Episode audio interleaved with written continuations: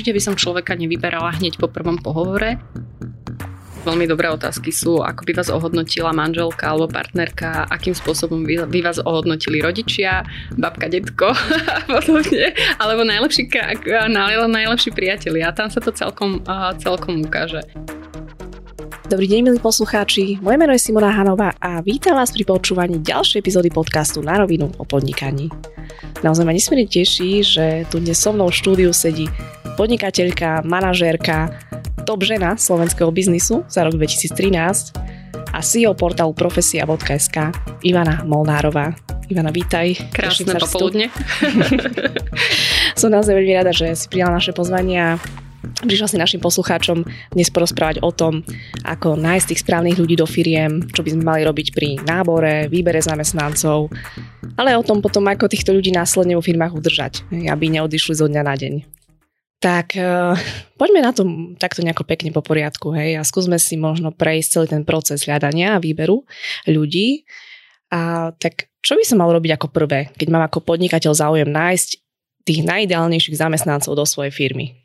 Ono to samozrejme nezačína len tým, že zverejním niekde inzerát alebo dám nejakú e, výzvu, že hľadám nejakých ľudí, ale ono to začína skôr, že akým spôsobom si tá firma buduje nejaké meno a e, nemusí to byť celoslovenské alebo celonárodné nejaké, e, nejaké, nejaký brand, ale je dôležité, aby ma poznali v tej komunite, kde hlavne sa zameriavam na tých ľudí.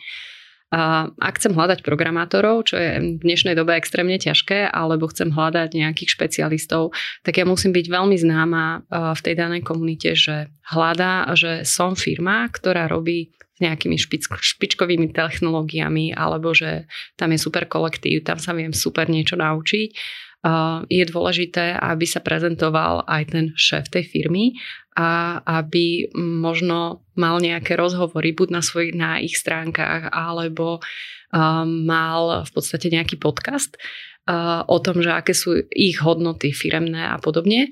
No a potom následne viem aj pracovať na tom, a akých ľudí chcem a potom následuje ten samotný inzerát.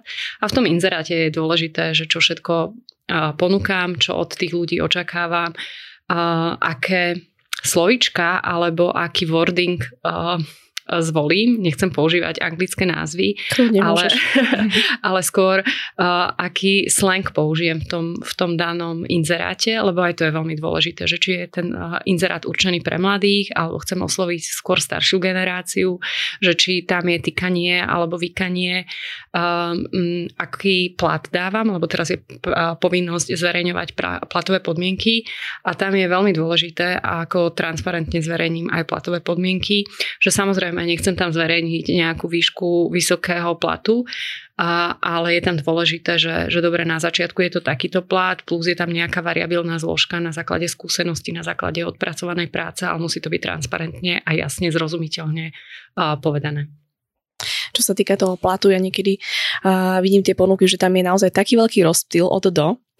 A potom napríklad aj mne sa stalo na pohovore, že vyslovene ten zamestnávateľ ako keby ma tlačil, že povedzte a presne a teraz človek nevie, hej, že či to nejako prestreli, neprestreli, či je to fajn, či nie, že, že aj to je možno znakom, hej, asi toho dobrého zamestnávateľa, že mám naozaj nejakú predstavu a nejdem tam, že skúšam, nie, že, že čo ako na to zareaguje ten, ten budúci zamestnanec. Určite áno, lebo čím som transparentnejší aj v tom inzeráte, aj potom pri tom pohovore, tak to je znak toho, že či viem autenticky prezentovať a či viem naozaj transparentne, eticky komunikovať plát, takisto podmienky, za aký sa zvyšuje a to je v podstate teraz veľmi dôležité, lebo tých pracovných pozícií máme momentálne asi najvyšší počet vôbec v histórii Slovenska. Mesačne sa pohybujeme okolo 36 tisíc. Keď si zoberieme tie najlepšie časy pred pandémiou, tak to bolo zhruba okolo 30 tisíc. Sme sa tešili, keď sme dosiahli uh, tú hranicu 30 tisícov. Teraz je to 36 tisíc, takže ten, ten trh je naozaj tak vyhajpovaný mhm. a tak extrémne veľa zamestnávateľov hľadá uh, ľudí, že mm, je, je teraz na strane uchádzača skôr ten, uh, ten uh, tá časť toho, že oni si môžu diktovať tie podmienky, alebo tých reakcií na tie pracovné pozície je podstatne menej, ako to bolo napríklad ten prvý rok v pandémii. Uh-huh. A aké pracovné pozície aktuálne najväčší záujem a ktoré sa obsadzujú najťažšie? Najťažšie je spomenuté IT, že v podstate tých informačných technológií, ale aj vďaka tej pandémii. My sme hovorili od začiatku, ešte pred pandémiou, že tá digitalizácia, transformácia, automatizácia príde a že firmy sa jednoducho budú musieť digitalizovať a transformovať. A pandémia akoby urýchlila tento proces a v každom prípade v podstate veľa firiem muselo prejsť do home office a veľa firiem sa muselo transformovať do tej digitálnej podoby alebo online podoby. A tým pádom je veľký tlak na počet ľudí, ktorí pracujú v, v oblasti informačných technológií. A tých je najmenej, lebo to štúdium je náročnejšie.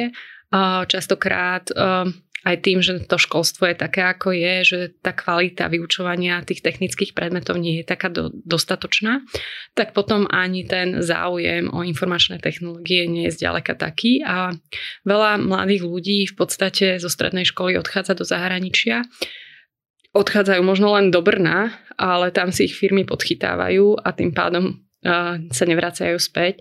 Takže aj my sme robili nedávno prieskum že aký je záujem, alebo ktor, o ktoré vysoké školy v podstate je najväčší záujem o, zo strany zamestnávateľov a jednoznačne vyhrávajú všetky informatické odbory, mm-hmm. všetky informatické fakulty, že človek, keď si dá mm, životopis do databázy profesie SK, tak v podstate okamžite ho osloví nejaký zamestnávateľ a okamžite má prácu, ktorá je dobre platená. Mm-hmm. No, tak to je výhra, že hneď je to a ešte dobre platené. A mm, ja tak rozmýšľam, že o, o aké benefity alebo aké benefity sú pre uchádzačov aktuálne najzaujímavejšie? Čo je, na, čo je napríklad už prežitok? Čo ako zamestnávateľ uh, by som tam akože vôbec už nemala ani uvádzať, že čo je už také akože trapas, hej, že nejaké, alebo že čo je, čo je také zaujímavé teraz? Tak teraz je veľká diskusia o tom, že home office už nie mhm. je, nie je benefit, ako to bolo niekedy, mm. ale skôr uh, je o tom, že koľko, aký je pomer tej práce v office a aký je pra, pomer práce doma, že či je to 100% home office alebo je to nejaký hybrid. Takže stále uh, uchádzači podľa mňa veľmi sledujú a tým, že sa to dá vyhľadávať, tak veľmi sledujú, aký je ten pomer.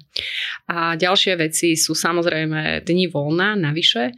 Uh, to je taký úplne, že Uh, že teraz trendy benefit alebo piatky voľné alebo pol v piatok voľné alebo podobne.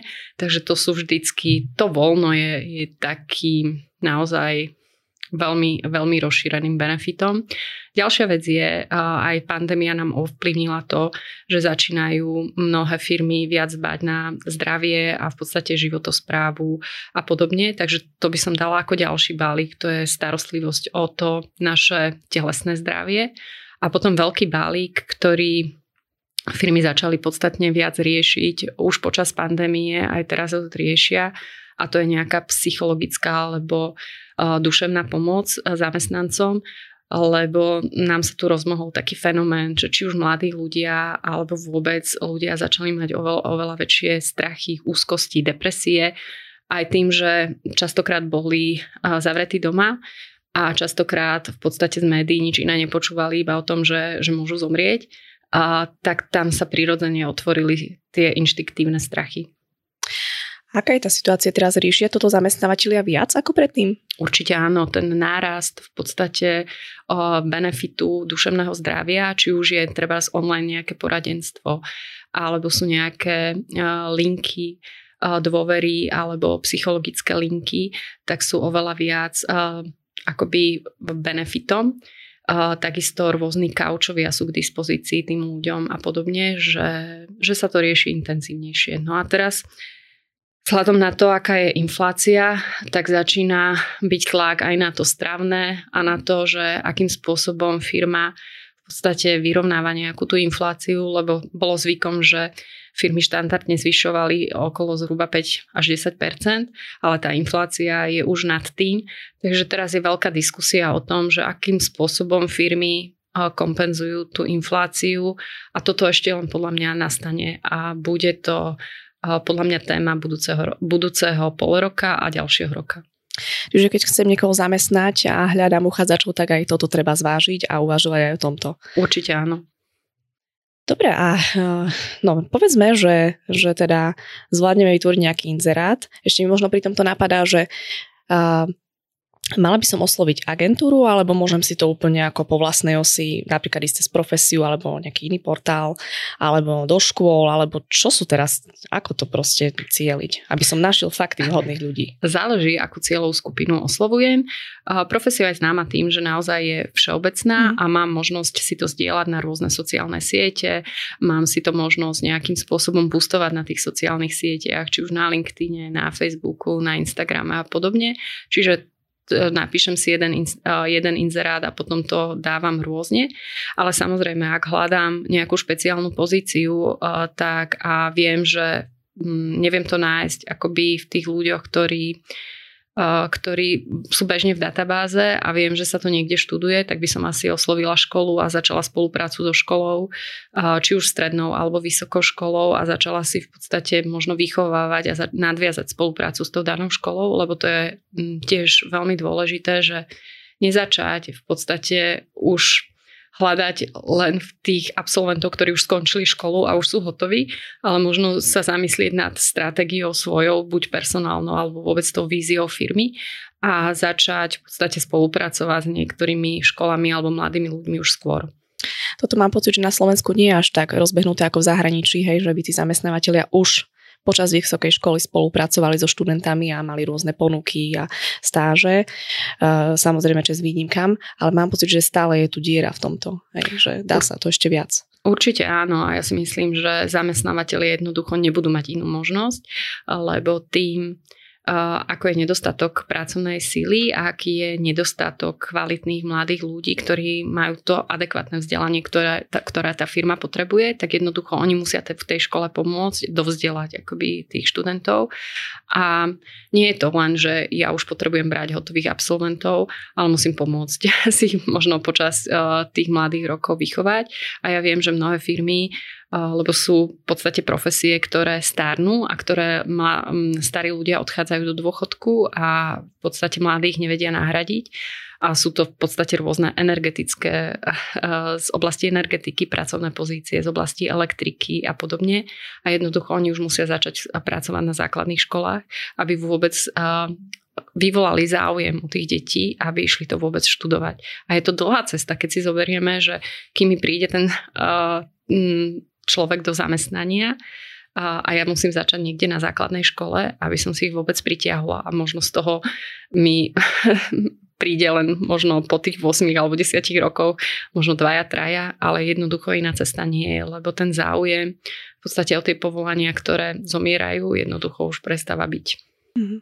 A nebude to mať kto robiť, pokiaľ sa to nebude diať takouto cestou, no tak to je, to je teda náročné Mali by sme sa na tým asi zamyslieť. Určite áno a je dôležité, že a veľmi dôležitá je tá naozaj tá stratégia tej firmy, že koho potrebujem a koho chcem osloviť a, a v podstate že koľko viem a môžem investovať. Ono to možno až není o, o tých peniazoch, ale skôr o tom čase, uh, že koľko viem, že môžem vytvoriť na škole nejaký krúžok alebo môžem, uh, môžem urobiť nejakých pár aktivít počas roka, ale uh, ja si pamätám, keď som sa prvýkrát stretla so šéfom Lentroveru, ktorý bol, v podstate prišiel z Británie a sa začali rozprávať o tom, že budú potrebovať ľudí, akým spôsobom na Slovensku funguje trh, trh práce, tak oni naozaj hovorili, že si vychovávajú tie deti od škôlky a začínajú v podstate od škôlky pracovať s tým akoby brandom. Od škôlky. To, od škôlky, aby sa to dostalo do mysli tých, tých deciek a, a naozaj to, pre mňa to bolo naozaj šokujúce, ale v podstate taký veľký zamestnávateľ niekedy pracuje s tými deckami od škôlky, aby v podstate postupne si budoval tú lásku k tomu brandu. No to znie super, ja, ja preto som sa pri tom prizastavila, lebo ja pracujem s deťmi, tak som si to tak predstavila, že ako to asi vyzerá zo začiatku len malujú autička, alebo majú tie autička, alebo podobne, alebo chodia v podstate robiť prehliadky tých autičiek, že deti si majú možnosť sadnúť do toho auta. Ale to sú len také hravé aktivity, ale minimálne v tom podvedomí sa vytvára ten zážitok a tá emócia spojená s tou značkou. No, to znie fakt super, je to fakt inovatívne. Teraz, e, keď e, by sme prešli k tomu výberu zamestnancov, hej, že si predstavíme, že už sa nám podarilo, niekto sa nám ohlásil, prihlásil na naše inzeráty, tak e, aké metódy sa aktuálne používajú pri výbere zamestnancov? Alebo ktoré sú podľa vás najvhodnejšie? Skúsme možno najprv, že nemáme HR oddelenie, akože sme nejaká úplne malá firma, že čo, ako by sme mali postupovať? Určite prvý ten pre-screening uh, tých, uh, tých CVčiek, že či vôbec splňajú tie kritéria. Ono sa dá urobiť a aj my to ponúkame uh, pripraviť akože mini testík a skôr ako človek reaguje, tak odpovie na dve, tri otázky alebo štyri otázky a v podstate hneď pri prvom raze vidí, že, že koľko kandidátov splňa na 100%, koľko na 80% alebo podobne. Takže viem si urobiť taký rýchly pre-screening. Druhá, druhá vec je, že viem, uh, viem, že čo toho človeka očakávam a aká je moja kultúra lebo častokrát toho človeka viem veľa vecí naučiť a ten človek, keď chce sa učiť, tak ono sa veľa naučí, ale tie charakterové vlastnosti, že či zapadne mi do tej našej firemnej kultúry alebo nie, sú veľmi podstatné, lebo keď to bude nejaký hejter, ktorý mi rozvráti celý kolektív, tak to nie je úplne dobré. A samozrejme používajú sa rôzne psychologické testy, ktoré mi vie, uh, vie prípadne nejaký konzultant vyhodnotiť alebo podobne, ale skôr... Mm, je, pre mňa je dôležité, že ten človek príde, akým spôsobom príde, aký prvý dojem urobí, keď sa s ním rozprávam, ako vie odpovedať na otázky a určite by som človeka nevyberala hneď po prvom pohovore.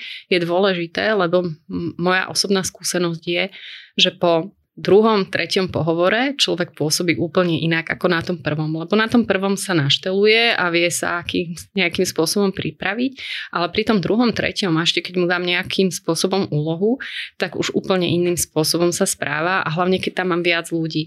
Že častokrát na tom pohovore nie je v tom prvom momente môže byť len manažer, ale potom je dôležité si prizvať niekoho, aby v podstate bola tá kontrola tých štyroch očí, že akým spôsobom na mňa pôsobí a v niektorých, mm, v niektorých malých firmách dokonca celá firma sa podiela na tom poslednom kole, aby sa mali možnosť ho spýtať nejaké také bežné otázky, ktoré potrebujú, že akým spôsobom reaguje na krátku sukňu svojej kolegyne alebo podobne. To sa pýta na pohovoroch. Ale to už potom je taká neformálna, len aby sme videli, aby ten človek videl, akým spôsobom zapadne do tej mojej kultúry, alebo akým spôsobom rieši konflikty, alebo že či zvykne jedávať, uh, jedávať v práci alebo vonku. Lebo to sú drobnosti, ktoré môžu veľmi ovplyvniť ten kolektív. No, to je pravda, keď sa na tým teraz tak zamyslím. A sú nejaké otázky, ktoré sa určite netreba pýtať a čo napríklad určite áno? Napríklad také, že teba, keby sa niekto opýtal, že kde sa vidíte o 5 rokov, to, to je už akože asi prežitok. Je to, taký, je to taký skôr prežitok, ale skôr určite by som sa nepýtala diskriminačné otázky, rôzne náboženské otázky o tom, že, eh, že aká je orientácia a podobne. To sú proste alebo či má človek deti alebo nie. To sú tak veľmi intimné otázky, ktoré v podstate by sa človek vôbec nemal toho dotknúť a nemal sa vôbec pýtať. Ale potom sú otázky naozaj, že, že ako je jeho vízia, alebo že, že čo, čo má možnosť ovplyvniť alebo by chcel ovplyvniť v rámci, v rámci našej firmy, že akým spôsobom vníma tú firmu, že prečo sa vlastne prihlásila, čo je jeho motivačný faktor, že či sú to len peniaze alebo naozaj tá firma robí niečo eh, zaujímavé pre planetu alebo ekologicky, lebo teraz mladí ľudia sa veľmi zamýšľajú nad tým, že či firma je naozaj nejako eco-friendly mm-hmm. a, alebo nie. Takže aj pre nich sú uh, dôležité aj takéto hodnoty. Že či uh, človek, malé firmy sú výhodné v tom, že to nie sú veľké korporáty a že tam mám možnosť ovplyvňovať niektoré veci. Že akým spôsobom by chcel on priniesť niečo nové do firmy. Že čo on by, čo jemu záleží na tom, aby, a, a, ako prezentovať tú firmu a podobne. To sú také celkom akože príjemné otázky, ale človek sa uh, veľmi akoby aktívnym počúvaním veľa dozvie. A je napríklad niečo, čo mi môže vyslovene signalizovať, že tento kandidát asi úplne nebude najvhodnejší, niečo, kde si mám akože varovný prst si dvihnúť alebo vykričník v hlave mi zasvieti? Keď sa mi ten kandidát nepozerá úplne presne do očí, mm-hmm keď v podstate pri každej otázke nejakým spôsobom uhýba a nedokáže udržať nejakým spôsobom očný kontakt, už by som, keď je mm, nejako príliš nervózny, tak sa ho spýtať, akože že prečo, uh, že čo ho znervozňuje, alebo že, že či môže pre neho niečo, čo ten človek urobiť, aby sa trošku uvoľnil a tam tiež uvidí tú, tú odpoveď. Samozrejme, určite, keď klame nejakým spôsobom, keď ho prichytíme pri klamstve a to sa ukáže pri druhom, treťom, ako načas príde ten, ten človek, či príde upravený, neupravený, či príde nejakým spôsobom. My sme mali raz uh, dávno, dávno kolegu, ktorý prišiel a proste strašne smrdel a po, po troch dňoch sme povedali, že s ním to nedáme, lebo sme nemali klímu a proste 35 stupňov a, a v podstate ten človek mal 3 dní rovnakú košelu a to sa v podstate nedalo. Takže, tak to sa ani nečudujem. To, tak to, to, sú, to sú proste také veci, že sme boli v jednej kancelárii šiesti a proste to sa nedalo vydržať. Takže to sú, a to sú také veľmi akoby a, ale v podstate ten človek, keď pracuje s ľuďmi, a, a ja by som dala, ja častokrát na pohovoroch, alebo aj naši, naši ľudia v rámci HR dávajú konkrétnu situáciu, že predstaviť si nejakú konkrétnu situáciu, akým spôsobom by človek reagoval. A len takú spontánnu, že napríklad máme konflikt medzi kolegami a nie je dobrá ani zlá odpoveď, ale pri tej, pri tej odpovedi človek vie, že kde ho vie, vie nejakým spôsobom zaradiť. Uh, áno, to, to vlastne to behaviorálne interview, hej, že na základe minulého správania predikujeme to budúce správanie. To mi tiež príde ako veľmi fajn, lebo tam v podstate nie je úplne možnosť si nejako vymýšľať, no že dá sa to, ale skôr asi sa viac dozvieme, ako keď položíme presne nejakú otázku uh, v prítomnom čase, hej, že mm-hmm. je celkom uh. Na, napríklad veľmi dobré otázky sú, ako by vás ohodnotila manželka alebo partnerka, akým spôsobom vy, vy vás ohodnotili rodičia, babka, detko mm. a podobne, alebo najlepší, najlepší priateľ. A tam sa to celkom, celkom ukáže. Takže, takže to sú akože otázky, ktoré, ktoré v podstate mm, je stále, stále je dôležité, aká je tá moja naša kultúra vo firme. Ak je veľmi neformálna, tak potrebujeme človeka, ktorý naozaj nemá úplne rád všetky tie pravidlá, prísne veci, lebo ten je možno vhodnejší do korporátu a my na všetko určite nebudeme mať procesy ako malá firma. Ja som zažila, keď sme boli v podstate na v profesii štyria a začínali sme rozbiehať profesiu a, mm, a v podstate tam sa tvorilo na kolene a človek musel byť veľmi flexibilný, že raz robil to, raz robil, a raz robil iné veci, nemal, vytváral si veci na kolene. Teraz už na všetko máme v podstate akoby kapacity, ale keď je menšia firma, tak musí, musí byť ten človek pripravený, že nebude mať všetko na tacke, ale že veľa vecí sa naučí veľa vecí, e, v podstate bude tam určite neformálnejšia kultúra, určite bude mať možnosť eh, vyrásť v tej firme, ale zase bude, musí byť pripravený, že bude robiť uh, častokrát aj variť kávu. Mm-hmm. Od uh, akého počtu zamestnancov by firma mala mať HR oddelenie podľa teba?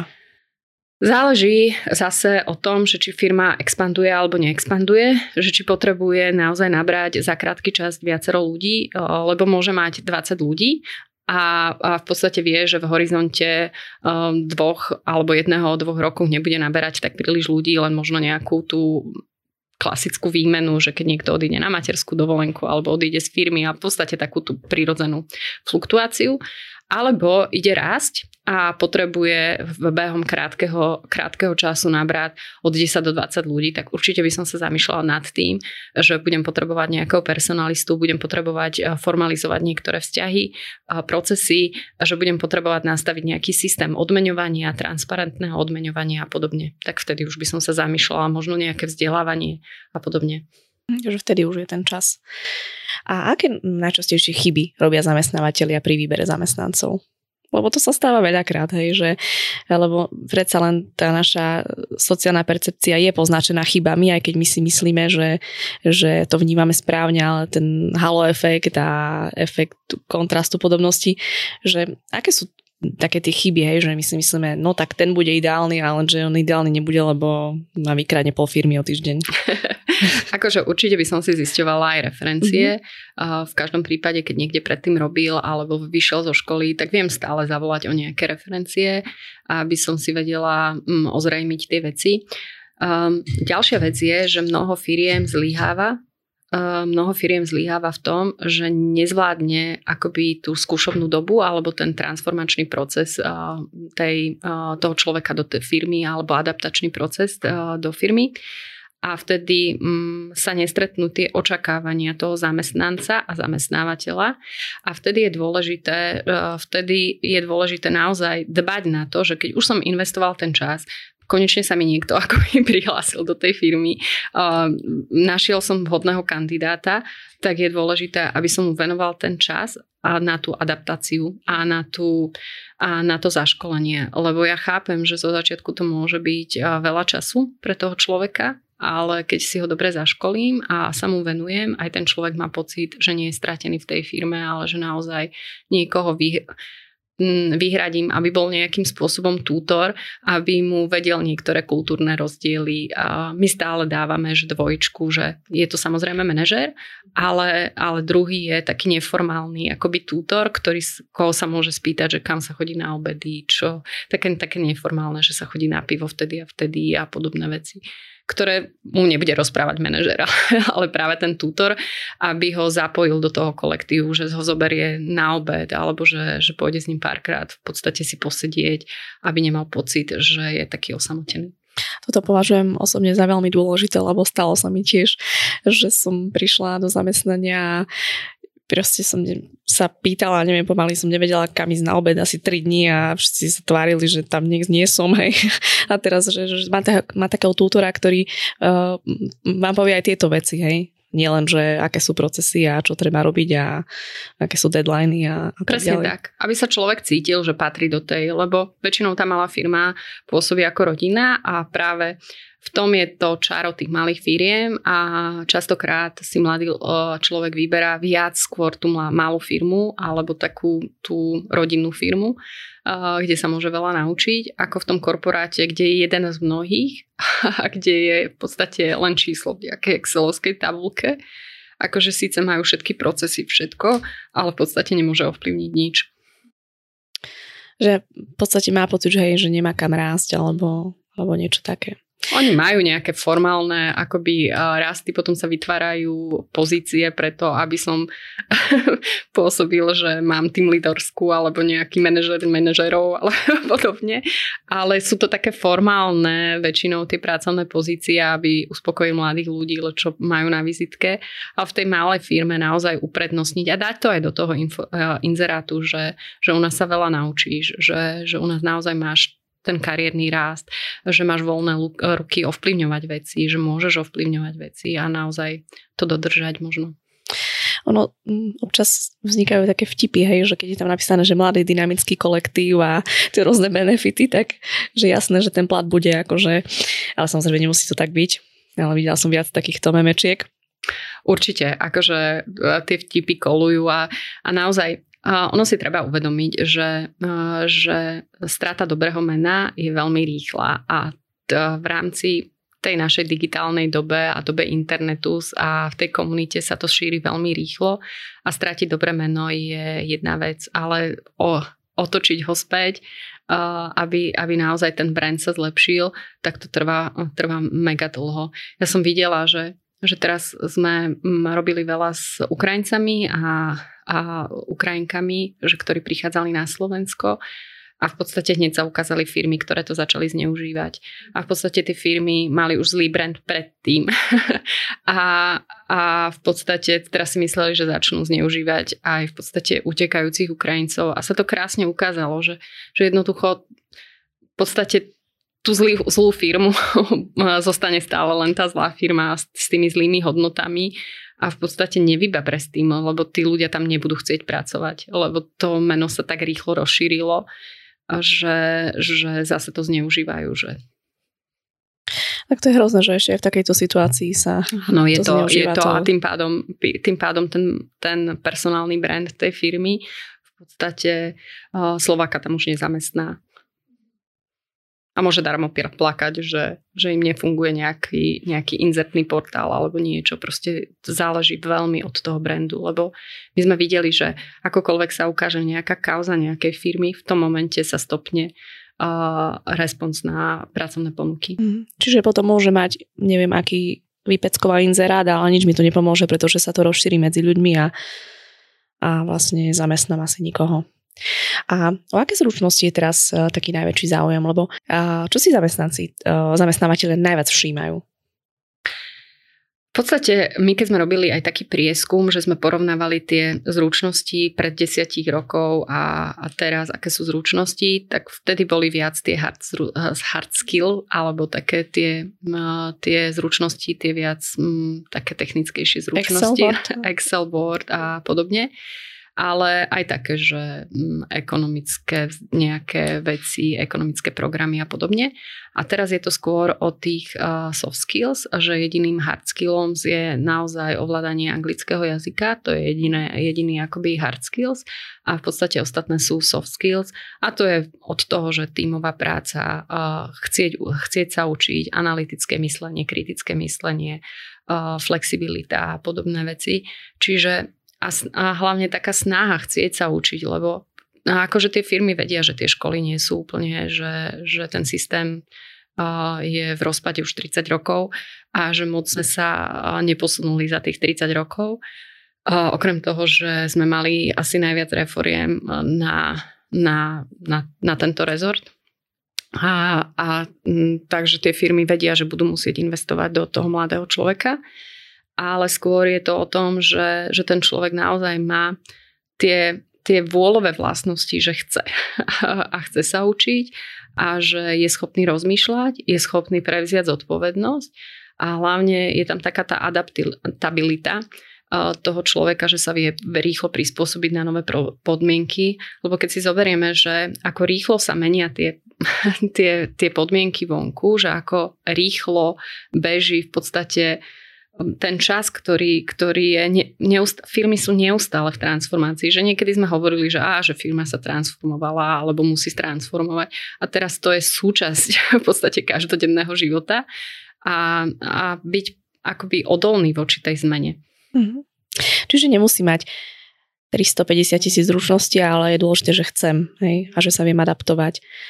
A mm, ak už nájdem uh, teda tých správnych ľudí, čo verím, že po týchto typoch sa dajú nájsť, tak e, čo môžem ako zamestnávateľ urobiť, aby zo dňa na deň neodišli? Okrem napríklad toho, vravili sme, že ten previesť ho tým adaptačným procesom, čo ešte môžem urobiť?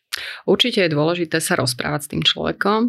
Uh, otvorená komunikácia, absolútne nastavenie tej otvorenej komunikácie, ale nie len o tom, že, že ho budem kritizovať, že toto nerobíš dobre, ale niečo, ale aktívne počúvanie toho zamestnanca, že, že naozaj, že, um, že veľa vecí uh, my využívame, keď prídu noví ľudia, tak využívame v tom, že aby si pozrel zo začiatku aj stránku, aj našu firmu, aj v podstate procesy niektoré, aby nám dal v podstate také zrkadlo že čo funguje, čo nefunguje a byť pripravený, že, že častokrát nám skritizuje vec a my sme v prevádzkovej slepote, že to nevidíme. A že vedieť ho počúvať, toho človeka, že naozaj ho vedieť vypočuť, vedieť, vedieť sa s ním porozprávať, vedieť mu argumentovať. Vieš čo, tým, že ja som vo firme 22 rokov, tak uh, tak už mám tu pamäť, že toto sme skúšali, toto sme skúšali a mu viem povedať, že vieš čo, toto sme skúšali, toto nám dopadlo takto a takto a že moc to nefungovalo. Že on príde síce s nápadom, aby nebol, uh, nebol frustrovaný, že jeho tam nápad sa nerealizuje, ale naopak, že áno, skúšali sme to, je to dobrý nápad, aj my sme si mysleli, že to je dobrý nápad, ale v podstate to nezafungovalo, lebo ten trh sa správa úplne inak. Hm, čiže komunikovať. Úplne najzákladnejšia vec je komunikácia, aby človek vedel, že, že je súčasťou niečoho, aby mal tú víziu, víziu tej firme, kam chce kráčať. Lebo bez tej vízie je len niekto, ktorý, ktorý je, ale on potrebuje vedieť, ako jeho práca ovplyvňuje druhých, ako jeho práca ovplyvňuje chod celej firmy a musí tým akoby um, s tým vzťahom rozumieť aj mm-hmm. tým neformálnym veciam. A um, čo zamestnancov aktuálne tak najviac motivuje? Je to, sú to, je to vzdelávanie, uh, sú to financie, alebo nejaké preberanie väčšej zodpovednosti neustále, alebo ako to je, alebo je to individuálne?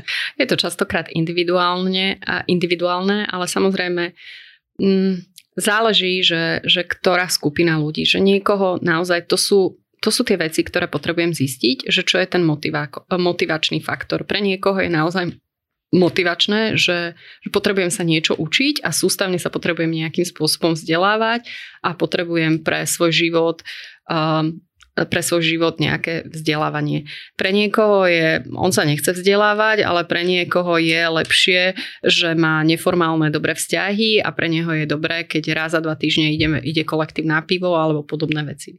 Že pre každého je naozaj ten motivačný faktor kedy je ten človek spokojný uh, úplne iný. Že pre niekoho je naozaj, že má od do čas a že, že ne, ne, nerobí 12-15 hodín denne, ale že vie si korigovať aj tie svoje záujmy po, po práci. Čiže aj pre ňoho je to pre niekoho je transparentné, že každý rok bude mať zvýšený plat o nejaké percento a že viem, že, že si viem dovoliť nejakú hypotéku, viem si dovoliť nejaké veci a že pre mňa, pre mňa je dôležité, alebo v pandémii bola dôležitá veľmi istota a to veľmi vygradovalo v rámci, v rámci pandémie, že mnohí ľudia napríklad nechceli pracovať do horeky späť, lebo nepociťovali uh, takú istotu zamestnania ako to bolo pred pandémiou v tomto danom segmente.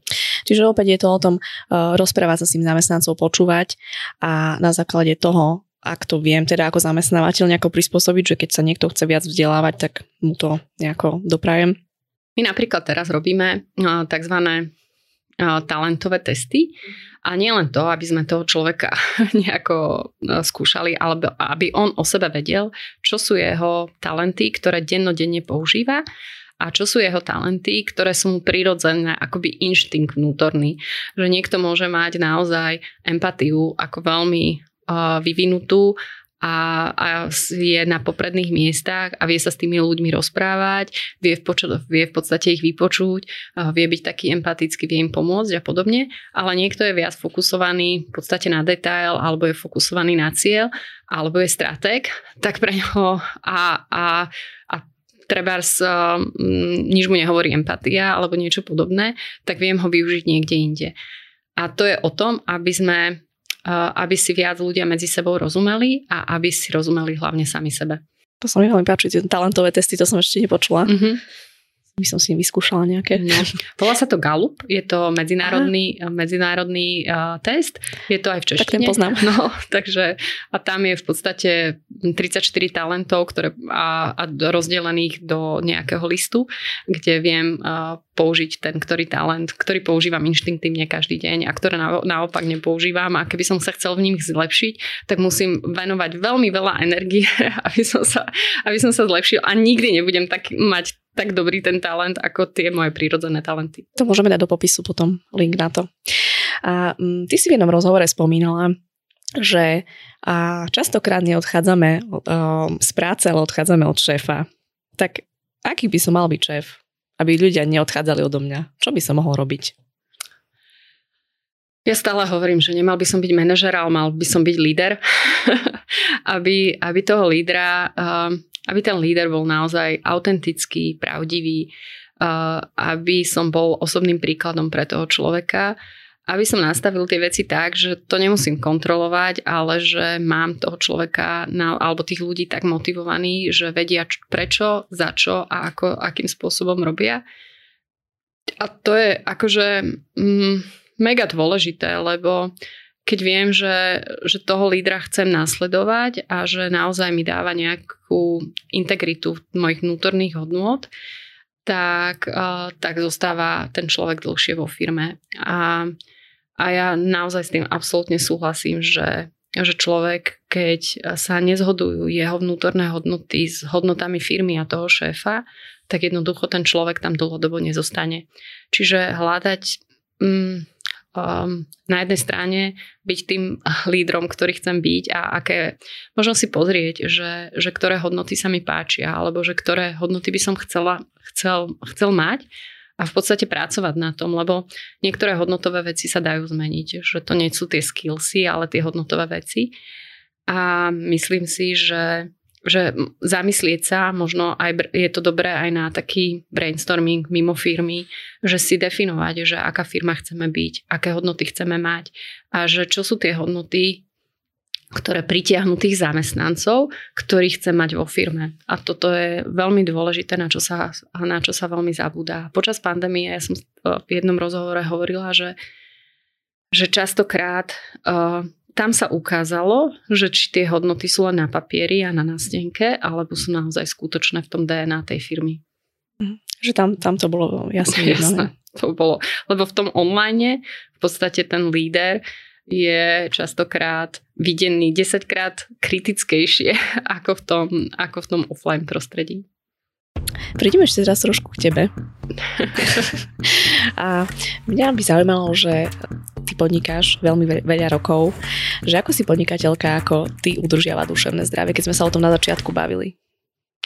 Tak ja musím povedať, že ja som hlavne, uh, že to nie je naša moja firma, ale je to firma, ktorú, uh, ktorá je fínska a vlastne nás Fíni. A ja som manažér, uh, alebo ten líder. A pre mňa je dôležité, alebo bolo dôležité a začala som možno podstatne neskôr, ako možno mladí ľudia dnes sa týmto témam venujú. A to vidíme aj na prieskume, že 50% mladých ľudí sa počas pandémie začalo zaujímať o témy duševného zdravia, o témy o tom, že o meditácie, o, o jogu, o v podstate možno, možno taký ten spirituálnejší život, že, že zamýšľať sa nad tým, že čo má zmysel, ako má zmysel a podobne. A ja som sa nad týmito otázkami začala za, za, zaoberať asi pred desiatimi rokmi, keď som si povedala, že OK, mám krásne zdravé deti, úspešné, um, mám mám pozíciu vo firme, môžem byť úplne spokojná, ale niečo vo vnútri mi hovorilo, že tá spokojnosť tam nie je a že v podstate každý deň som akoby išla do takej, nie že depresie, to, to by som nepovedala, ale že skôr takej, že bez energie, že nedávalo mi nič zmysel. A začala som si klásť tie otázky, že vlastne kto som, lebo ten človek, keď naozaj ide tou rýchlosťou, že častokrát nemá ten čas sa zamyslieť, že kto vlastne je, lebo ja som skončila počas školy som mala prvé dieťa, čiže som išla v podstate takým tým rýchlým kolotočom svojho života. A že prišlo ďalšie dieťa, že som mala, bola mladučka, som mala skončenú školu počas s prvým dieťaťom a potom som sa hneď nastúpila do zamestnania a v podstate som ani nestihla sa zamyslieť tým, že škôlka, škola, všetky možné krúžky, podobne, že človek beží tým životom a nestihne sa zastaviť. A niekedy je dôležité a niekedy nás zastaví, zastavia nejaké tie otázky, že, že kto som, čo som, či som vôbec šťastný a že, že, či ďalší život chcem žiť takto. A u mňa to bolo, keď začali keď ma prestali deti potrebovať, že už odchádzali na vysoké školy a podobne, tak už ma prestali, prestali potrebovať. Ja som sa začala zamýšľať, že kto vlastne som v tom celom, že bola som matka, manželka, dcera a a že kde som tam ja, kde je tam moje, moja podstata. A to mi v podstate dalo taký nejaký, nejakú facku, že asi nežijem ten svoj život tak, ako by som chcela. A, a, a začala som ho radikálne meniť. Začala som sa radikálne zamýšľať nad mnohými vecami a prešla som asi takú 10-ročnú cestu a teraz som vo väčšom kľude, v takom väčšom väčšom akože užívaní si tej prítomnosti, vážení si toho života, aj vážení si toho, čo mám a viac sa za, za, zaoberám tými hodnotami, že akým vie, ako viem pomôcť tomuto svetu alebo Slovensku alebo podobne. Um, ako viem pomôcť iným. Uh, urobila som si terapeutickú prax alebo nejakým spôsobom nejaké terapie. Uh, robíme s môjim partnerom, robíme párové terapie a podobne. Čiže zamýšľam sa aj nad takými inými vecami, že, že, že čo dáva ľuďom zmysel a vo firme sa veľmi zaoberáme otázkou, ako zmeniť ten trh práce na to, aby bol dostupnejší pre ľudí so zdravotným znevýhodnením, aby tí ľudia so zdravotným znevýhodnením mohli ísť na trh práce. A takisto pomáhame školstvu v rámci akadémie pre riaditeľov škôl a podobne. Čiže pre mňa sú aj tieto veci extrémne dôležité. Ak ich nebudem môcť robiť, tak nebudem môcť byť ani vo firme. Mm-hmm. Čiže, a to si si uvedomila počas tej 10-ročnej cesty? Mm-hmm. A vtedy si robila niečo konkrétne? Ako si nachádzala všetky tie veci, o ktorých hovoríš? Veľa. Ako ja som začala intenzívne meditovať, vtedy som intenzívne behávala, pri behu som fakt nepočúvala hudbu, ale snažila sa meditovať. Chodila som na rôzne rozvojové a rôzne semináre. Ja som vtedy bola v takej tej viac mužskej energii, sa dá povedať, a, a v tom akoby mužskom svete a snažila som sa hľadať tú svoju ženskú podstatu, ktorá sa tak strátila niekde pri tom rozhodovaní a pri tom neustále riešení tých vecí. Takže to som, to som, uh, to som veľmi riešila. Potom som opustila ten svoj pôvodný vzťah a som si povedala, že tam, je, tam to jednoducho to partnerstvo nebolo funkčné a to nehovorím jeden, druhý, v podstate je to 50 na 50 ani ja som nebola dokonalá, ani, ani ten, tá druhá strana nebola dokonalá, takže, takže a nevedeli sme v podstate nájsť to fungovanie spoločné. A už mi to nedávalo zmysel. Takže prešla som si takou naozaj katarziou, že som si v podstate zbalila jednu tašku, zobrala hypotéku a odišla, odišla do dvojizbového bytu a v podstate začala úplne od znova tým, že decka už boli temer dospelé, teda jedno už končilo bakalára a druhé nastupovalo na vysokú školu, tak, tak to bolo pre mňa jednoduchšie, ale to bola úplne, že odputanie sa od všetkého materiálneho a taká úplná katarzia. To znie priam ako filmový príbeh. Návet. Máš aj nejaký uh, tip možno pre našich poslucháčov, pre, pre podnikateľov alebo vlastne duševného zdravia alebo nejakú radu, možno takto nejako na záver, čo by si im odkázala, keď si aj prešla tým nejakou cestou a inak je to veľmi inšpiratívne, musím povedať. Teraz sa nad tým zamýšľam. Um, keď to vyšlete, že, že chcete niekoho nájsť alebo že chcete, sa, chcete si zodpovedať na niektoré otázky, tak ten učiteľ sa nájde. aj, aj ja som v podstate začala sa zamýšľať nad tým, že kto som a že čo by som chcela zmeniť a začali mi chodiť a prichádzať učiteľia do, do môjho života, ktorí postupne akože prišli, niečo ma naučili a odišli z môjho života a je to úplne v poriadku, ale v podstate vysielala som si tie otázky a a len to sa stačí otvoriť, lebo keď ja som v tom dennodennom kolotoče a, kolotoči a nezamýšľam sa nad tým, tak ani, ani nie som tomu otvorená. Môže prísť moja kolegyňa a povie, že nechceš nejakého kauča, alebo nepotreboval by si niekoho, alebo nechceš sa pozrieť a porozprávať sa s niekým iným, aký má on na to názor. Ale my keď ideme v tom našom kolečku, toho, tej myši v tom kolečku, tak my ani nevnímame to okolie, že to potrebujeme. Ale keď sa na chvíľu zastavíme a začneme si klasť tie otázky, tak v tom momente vieme počúvať už aj tú kolegyňu, ktorá nám hovorí o nejakom kaučovi. A vieme sa aj spýtať, že kto to je a čo to je. A vieme si zistiť nejaké informácie a zrazu sa mi objaví niekto iný, kto so mnou oveľa viac súladí ako to, čo mi povedala tá kolegyňa. A my sa začneme tomu priestoru otvárať. A vtedy hovorím, že nastane tá transformácia. Ja si myslím, že toto bola úplne um, perfektná bodka na zamyslenie sa na záver. Čiže naozaj pozrieť sa do seba. Hej, že, že... Odpovede všetky máme v sebe. Akože len v podstate my ich stále hľadáme niekde vonku a každú jednu odpoveď máme v sebe a je, je len o tom, že či sa začneme počúvať. Ale my to vieme energeticky nacítiť, či áno alebo nie. Ale ako sa v tom momente cítime a tam je dôležité, aby sme začali vnímať svoje emócie, lebo my nedokážeme vnímať počas toho celého nášho kolobehu a tomu vrkoholizmu a jak budujeme tú firmu, tak nedokážeme vôbec vnímať seba. A to ja som sa naučila. Ja som myslela, že ja som bola absolútny budha pri tej svojej ceste a že ja nemám ani emócie. A nakoniec som zistila, že tých emócií je tam veľa, len sú veľmi potlačené. No, čo dodať na záver? Môžeme sa všetci zamýšľať, hlavne podnikatelia, že teda nie je naozaj cesta len, len dosahovať neviem aký zisk a, a neviem aké výkony, ale trošku aj sa starať teda viac o to duševné zdravie, čo v každej epizóde opakujem ako taký, ako, ako psychologička dookola. A tam je jedna dôležitá vec. Keď ja som v pohode, aj firma je v pohode, aj moji zamestnanci sú v pohode, takisto aj v rodine, keď sú tí rodičia v pohode, aj tie deti sú v pohode. Takže ono to není o tom, že, že ja budem teraz nejaký sebecký a začnem sa zaujímať o to svoje duševné zdravie a že začnem si vnímať svoje emócie, že čo to vlastne je alebo podobne. Nie, ja naozaj začnem vnímať a potom prenastavujem tú firmu, ktorá je viac hodnotová. A tie peniaze potom naozaj prídu, lebo keď ja som v pohode a proste to vyžarujem, tak aj tie peniaze prídu. Je to určite tak. Ivana, ti ďakujem naozaj za nesmierne cenné a užitočné informácie pre podnikateľov a zamestnávateľov, ale myslím si, že pre kohokoľvek. Ďakujem, že, že si prišla, ďakujem za tento rozhovor. Bolo to pre mňa veľmi obohacujúce, musím povedať. Ďakujem veľmi pekne a krásny deň. Našim dnešným hostom bola dnes Ivana Molnárová, CEO profesia.sk a najmä nesmierne príjemná, inšpiratívna dáma. Ak sa vám táto epizóda páčila, neváhajte nás zdieľať, lajkovať alebo čokoľvek vám len napadne. Ďakujeme za vašu priazeň a ďakujeme taktiež spoločnosti ProSite, vďaka ktorej môže vznikať tento podcast. Počujeme sa opäť o dva týždne. Do počutia.